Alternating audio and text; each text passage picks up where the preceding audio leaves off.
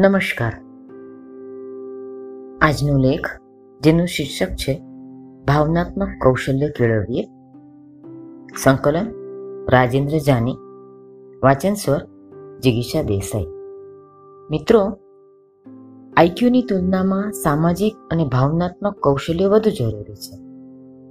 મારા પિતા બાળપણમાં મને રવિવારે હોલસેલ શાક માર્કેટમાં સાયકલ પર બેસાડીને અવશ્ય લઈ જતા. મારા પિતા સૌથી પહેલાં એ બજારનું ચક્કર મારી ભાવ જાણી આવતા. હું એમને શાકભાજી સાથે ભાવતાલ કરતા અને ગુણવત્તાની ખાતરી કરતા જોતો. તેમના નિર્ધારિત બજેટમાં તેઓ આખા અઠવાડિયાનું શાક ખરીદી લેતા. જોકે તેઓ વધુ પૈસા ખર્ચી શકે તેમ તો હતા. પણ નિર્ધારિત બજેટ અનુસાર જ ખર્ચ કરવાનો આગ્રહ રાખતા. તેઓ મને ઘણીવાર પૂછતા કે પેલી દુકાન પર કોબીજનો ભાવ શું હતો?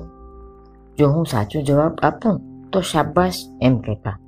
અને ખોટો જવાબ આપું તો કહેતા, જા, દોડીને પૂછી આવ હું અહીં ઊભો છું. જવાબ લઈને પાછો આવું તો કહેતા, કઈ દુકાને ગયો હતો? દુકાનનું નામ શું હતું? દુકાનદારે કેવા કપડાં પહેર્યા હતા? હું દોડીને વાતની ચોકસાઈ કરી આવતો. મને દોડા દોડી લાગતી, પણ વાસ્તવમાં તો તેઓ મારામાં લીડરના ગુણ વિકસાવવા માગતા હતા. કારણ કે તેઓ માનતા કે લીડરે બધી જ ચીજો પર નજર રાખવી જોઈએ. બધા જ ઇનપુટ્સ મગજમાં રાખો, જે ભવિષ્યમાં કામ આવી શકે.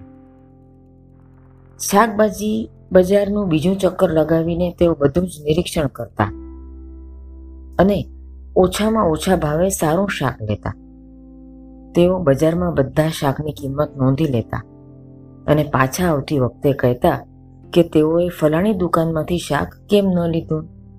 તેઓ મને પૂછતા પણ ખરા કે કુલ કેટલા પૈસાનું શાક લીધું અને દરેક શાકનું પ્રમાણ કેટલું હતું?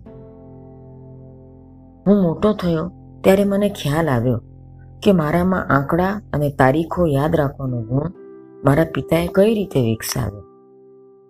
બાર્ગેનિંગ કોને કહેવાય એ પણ એમણે સમજાવ્યું. હું કોઈ પણ ચર્ચામાં સટીક આંકડા યાદ રાખી શકતો. મારા પિતા મારી કોગ્નેટિવ સાયકોલોજી પારખતા અને વિકસાવતા. તેમાં વિચારવું, ધ્યાન રાખવું, યાદ રાખવું, ભાષાઓ શીખવી, સમસ્યાઓ ઉકેલવી વગેરે પ્રક્રિયાઓનો સમાવેશ થાય છે. કોઈ પણ બાળકના માનસિક વિકાસમાં આ બધી બાબતો મહત્વની છે. મોટા ભાગના લોકો બાળકની સફળતા કોઈ સિદ્ધિ પરથી આંકે છે. આપણને લાગે છે કે માત્ર સ્કૂલમાં જ એ બધું શીખી શકાય છે, કે જેની મદદથી સફળ થવાય છે, પણ સાવ એવું નથી. નૈતિક મૂલ્યો જેવી બાબતો તેઓ પરિવારમાંથી શીખે છે. ટૂંકમાં બાળક મિત્રો અને પરિવારમાંથી વધુ શીખતા હોય છે? એટલે પિયર લર્નિંગનું મહત્વ છે.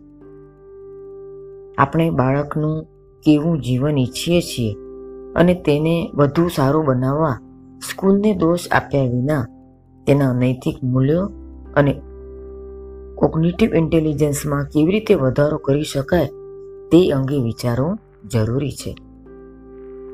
અસ્તુ, આભાર.